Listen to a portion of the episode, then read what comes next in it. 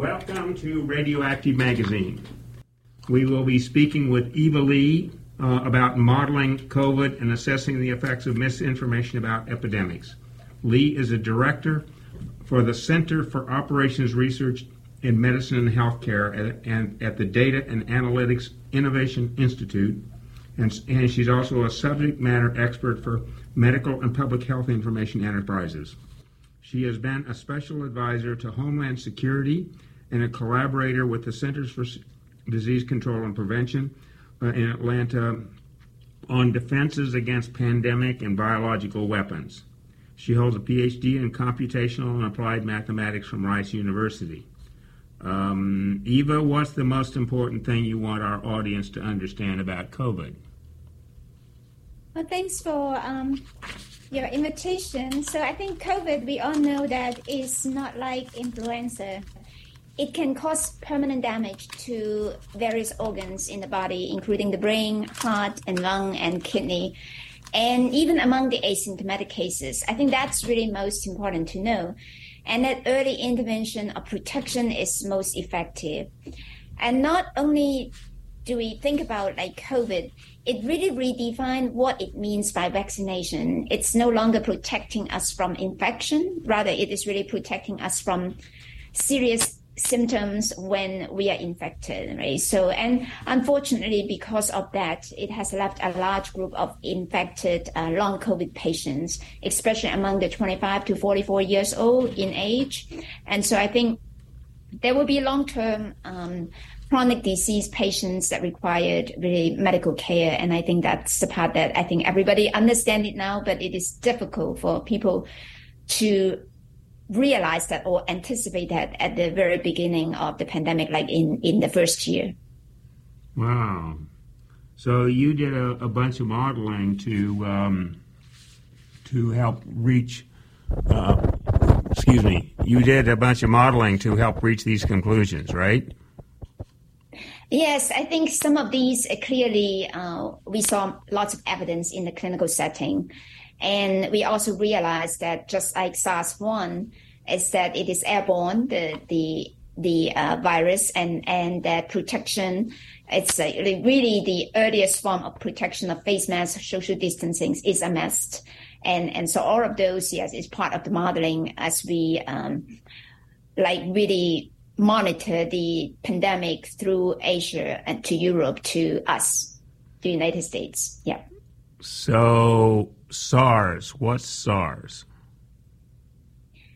SARS is the severe acute respiratory symptom coronavirus, and that's SARS one really started like in the the first wave is 2002, and uh, it has really inflicted about um, 8,000 individuals. And so the scope is a lot smaller in terms of like what it is and spread over about 29 countries, like precisely only 8,438 uh, people infected and about 812 deaths.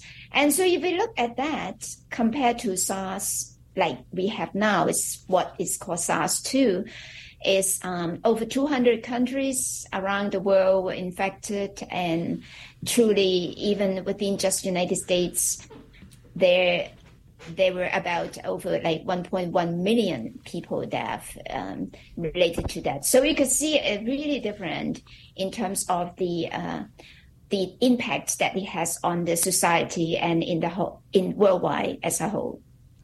So what was the uh, What's the big differences? Well, I think one of the biggest difference is really transmission. SARS-1 transmitted really rather slowly to only 29 countries. And uh, although it is airborne, it can be infected, like even if you touch surface with the virus, but nonetheless, it is not as uh, contagious. And also the um, incubation period is longer the symptoms usually started like um, two weeks afterwards.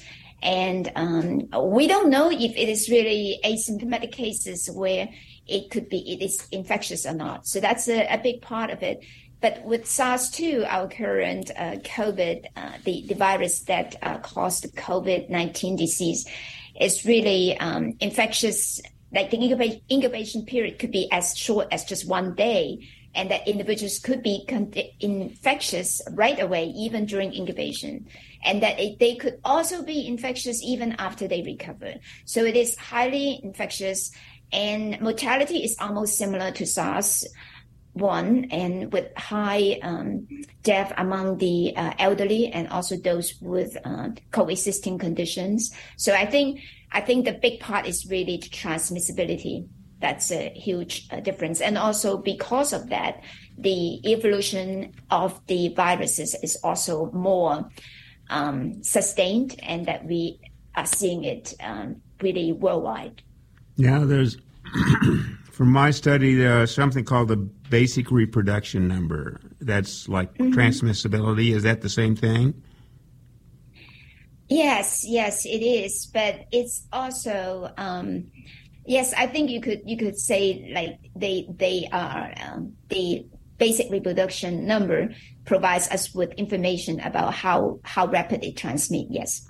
Right. Uh, to be precise, I think the basic they talk about the reproduction number, and the basic reproduction number is in a naive population, and uh, they they so uh, if you have people are vaccinated, so did I hear correctly that people who are vaccinated may actually get the same disease at the same rate as other people, but but they don't but they don't get the symptoms?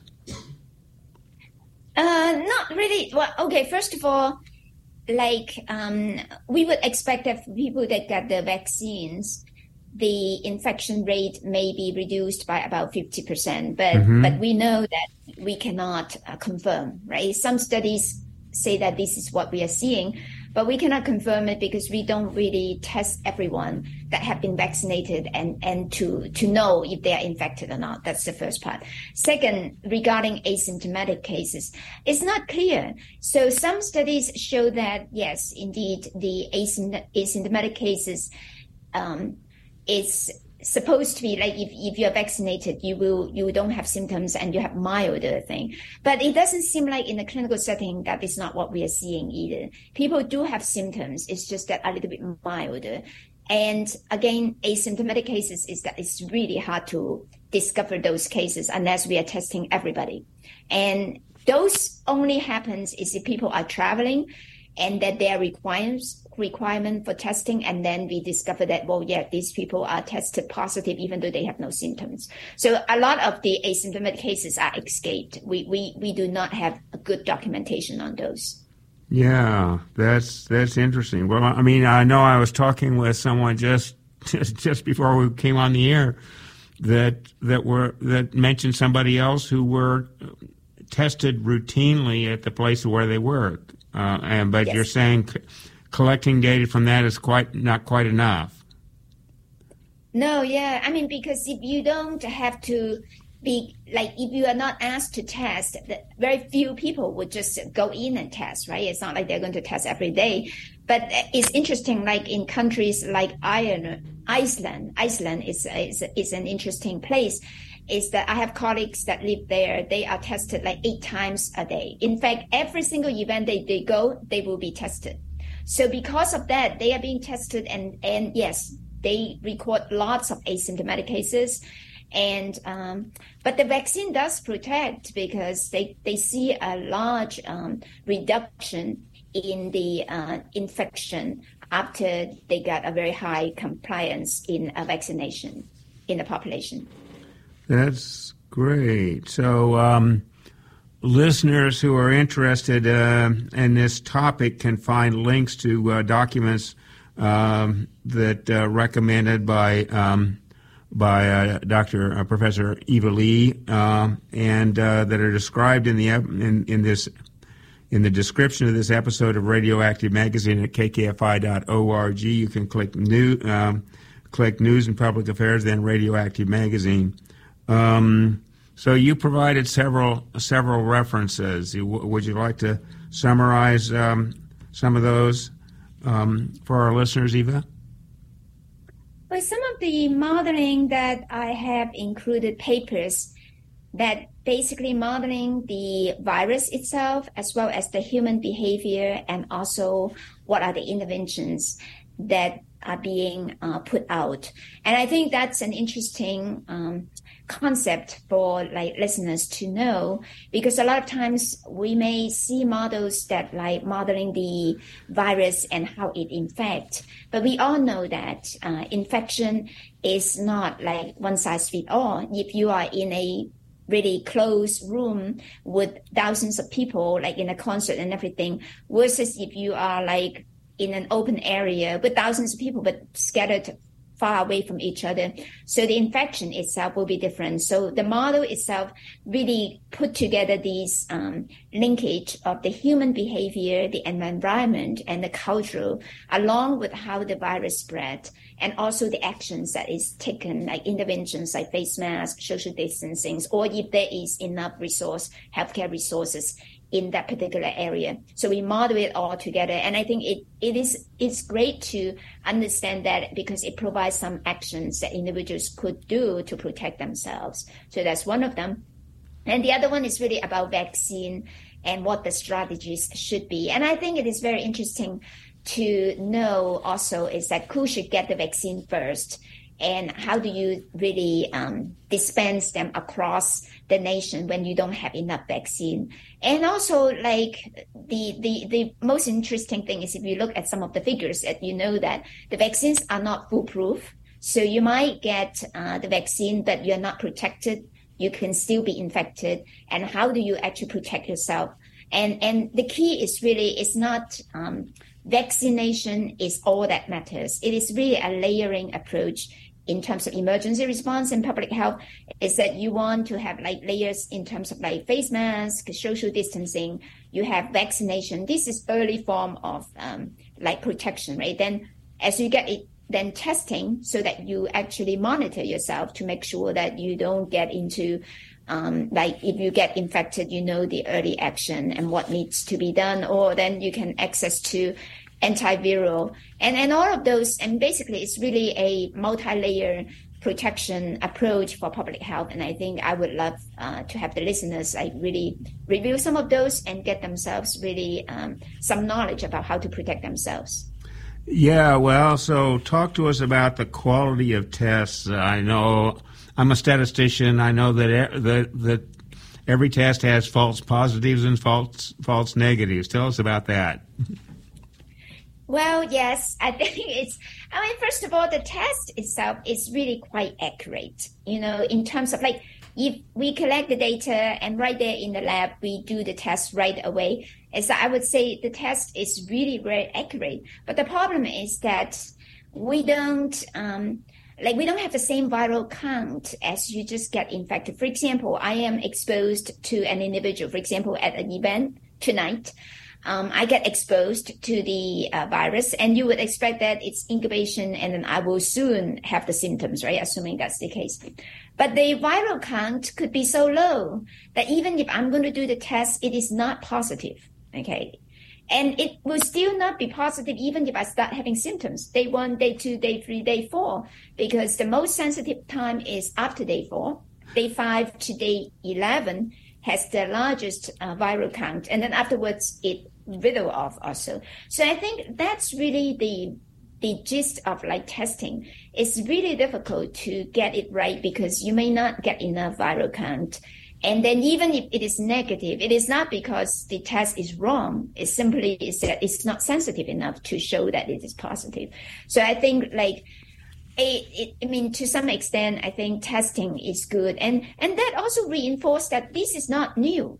Because if you recall, like I think in one of the cases, I think the most beautiful one that has the clear evidence is Diamond Princess, 2020. Um, the um, like the Diamond Princess, the cruise. So the case was discovered on January 31st, 2020. And this is by an individual that already got off the boat, uh, got off the cruise on January 26th. So see what is happening, right? Five days delay. This individual had no symptoms he finally was um, like tested positive because he started having symptoms. And and so you you would you will not like he's not hiding anything, right? Nobody knew what is going on. Even if there were tests at that time, enough testing kits, you still would not know.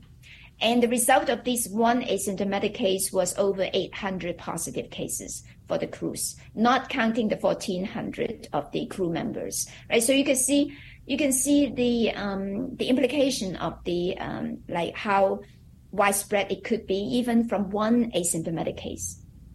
Yeah. Now there, but there's more than, but there's more than one test, right? I mean, there. I remember um, uh, at least once once you could opt to get a test that you'd get the answer two days later, and another one you get the uh, others you get the answers, you know, in in um, half an hour or something, right? Yes, I think the. I mean, I maintain that the PCR is still the the most accurate one. And PCR. And, and, mm-hmm, yeah. What's PCR? And it's real time. I mean, to some extent, they are real time and uh, now, of course, for those that we are doing it on our own, the self-administered one, I think it's great to have those so that you can actually take, take the test at your own convenience and be able to submit it. But although sometimes individuals may not know how to do that uh, properly and they may not be able to put it inserted deeper into the nasal cavity. And so again the test may be negative but yet it may not reflect the um, current situation of the individual. We are talking with um, Eva Lee about modeling COVID and assessing the effects of misinformation about epidemics. So talk talk to us about the effects of mis- misinformation. well, I think it's um, it's a little bit difficult at, at the early stage in terms of what to believe in, and because so little knowledge was um, you know was known right at the at the beginning of the pandemic. So I think there there were um, wrong information about COVID. It's just like flu and which we know it is not. And there is also wrong information about we don't mask, face mask does not work. And that, uh, well, unless you do, you prove it otherwise. So I think all of those information, like to some extent, is kind of interesting because um, I'm sure all the audience will think about that. Like face mask is what the doctors use in the hospital, right? When they deal with very sick patients and they use gloves, they use face masks and everything to make sure that they don't get uh, infected uh, or or have any of these uh, transmissible disease that that they will actually get infected. So we know face masks work, and so public audit, I mean, like public citizens should understand that that is at the minimum to protect themselves. So I think those information are really uh, unfortunate in terms of like putting it out because it is just a layer of protection that we need before we have any any treatment or anything. There's also the idea like um, thinking about, well, we don't, if we have the vaccine, then we can go out and we, we don't need any protection once we get the vaccine. So we also know that the vaccines may work like really only 70% of time.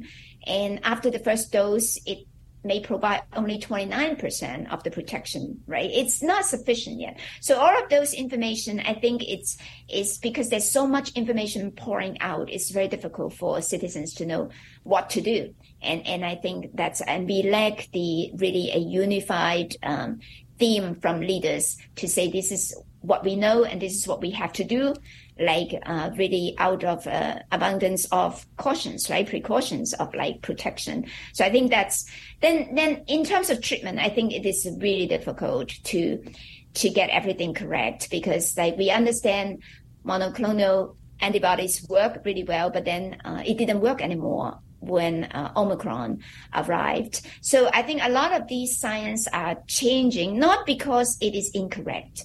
It is because the virus has changed.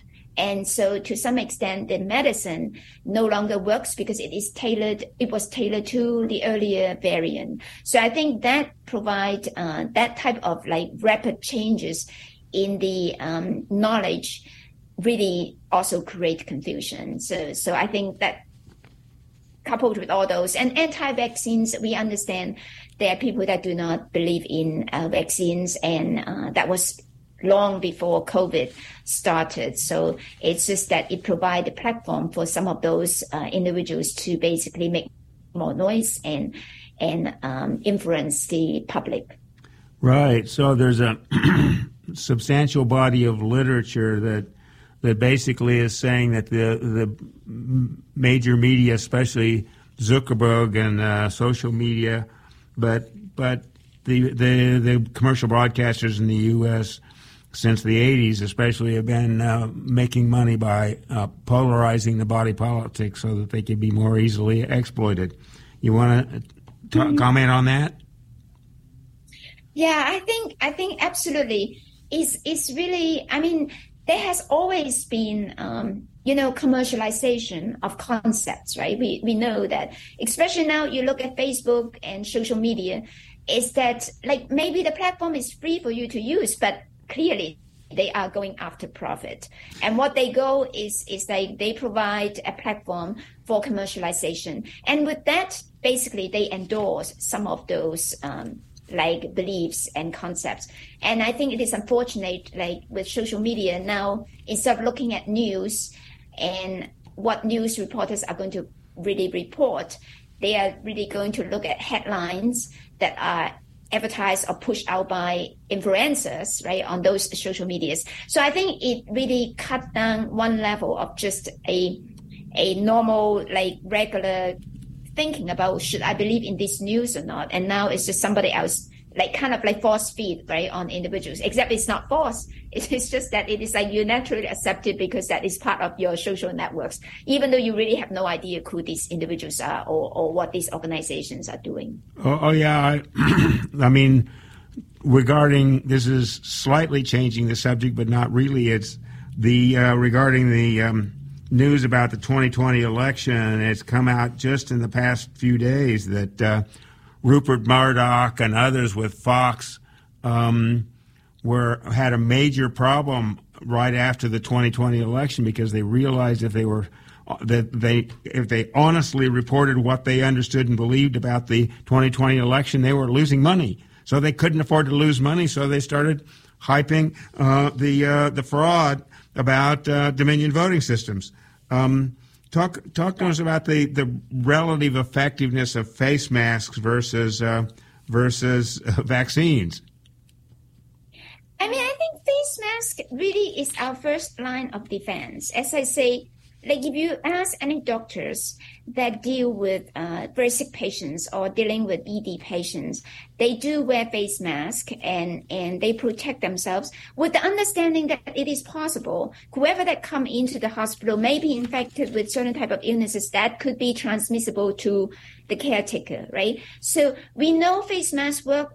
1918 Spanish flu in some sense was exactly the same what happened. We had no diagnostic test. We have no definitive treatment. We have no vaccine. What did people do? They wear face masks right? They want face masks. They make face masks. In, in fact massively um, all the housewives are producing face masks because understanding that manufacturing industry did not have enough like capability to produce so many face masks. So we are repeating the same thing. So now vaccines of course work to some extent, but with the understanding that first, vaccine was not available in the first year, right? I mean, so either you're going to wait for the vaccines or you're going to take some actions to protect yourselves, right? I mean, nobody is going to say, okay, I'm going to just sit here and and make sure and, and think that I'm so strong that no virus is going to attack me. So that, that is a totally different setting to think about. So I, I do believe the first line of defense of wearing face mask during the um, the peak of the pandemic, like in 2020, is a must. And now when vaccine started to roll out, I think it is great that the um, the people that are like that have coexisting conditions and the elderly are at the front line to receive it because we understand the um, coronavirus, you know, the mortality rate is like 20% among elderly. So I think those prioritization is great and we accept that.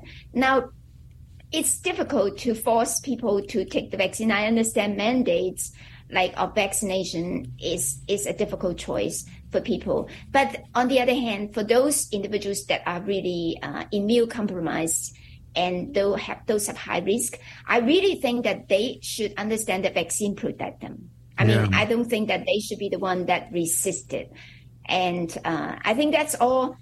Like like it's choices versus like what people want to do. And at some point at the moment, like we got a mix of people that are infected we got people that have vac- vaccinated. I mean, we got a pretty good mix of people. So the the the um, infection has calmed down, and, and, that's great. But if you talk to somebody that is immune compromised or the elderly, I know so many of them recently just get infection. I mean, they are still fighting, right? And and so yeah. we have to respect that.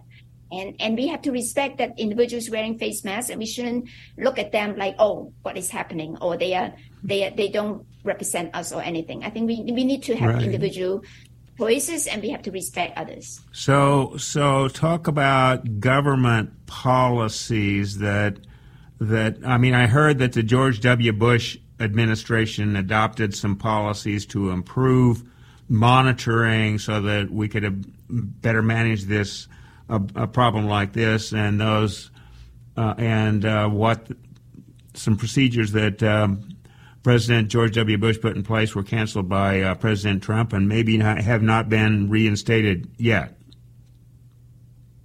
Yeah, I think it is an interesting part about the the policy among different um, like you know different leaders. But yes, I think President Bush indeed um, really has the foresight to that extent is that really when he read the the book by um, let me let me make sure that it's the 2004 book by John Barry on the great influenza. He was so really um, affected or impressed by it that understanding that um, pandemic really come around every 100 years and he really he demanded to have a national strategy for that and basically that's the pandemic playbook how to really um, stockpile how to really protect different individuals and that it is a layering approach i was very lucky to uh, to be involved in in it with some of the leaders and it was a very comprehensive um, systems approach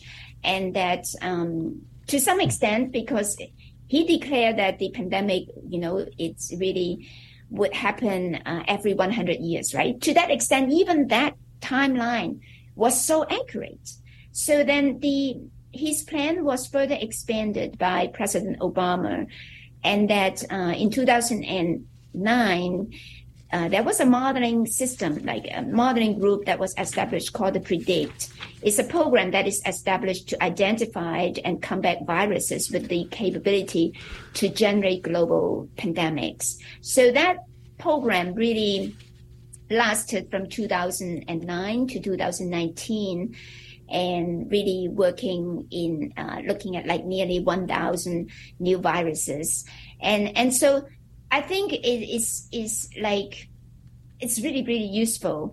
I think, and it's really important because it is not just working within the United States, but across the globe, working with uh, building collaborations with many other countries. As we know, any of this spillover of like from the animal virus to human may not happen in the United States, but it is there are many different parts of the world will have those um, like places where it is a, a really a mixed pots that that uh, human and also animals are mixed together and that uh, such spillover could be very conducive. And so we need to be involved in it and we need to collaborate. But unfortunately that program was um, really eliminated just uh, shortly before the COVID pandemic. Yep. So I think like we that was an unfortunate part. We but, have we have we understand. We only have uh, 15 seconds. Five uh, final words for our audience.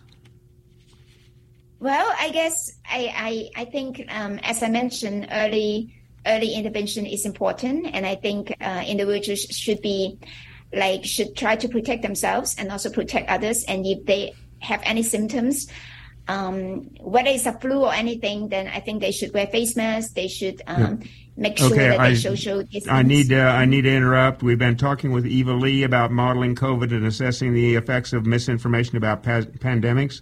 Uh, more on that can be found in the description of this episode of uh, Radioactive Magazine. Go to kkfi.org, then News and Public Affairs, then Radioactive Magazine.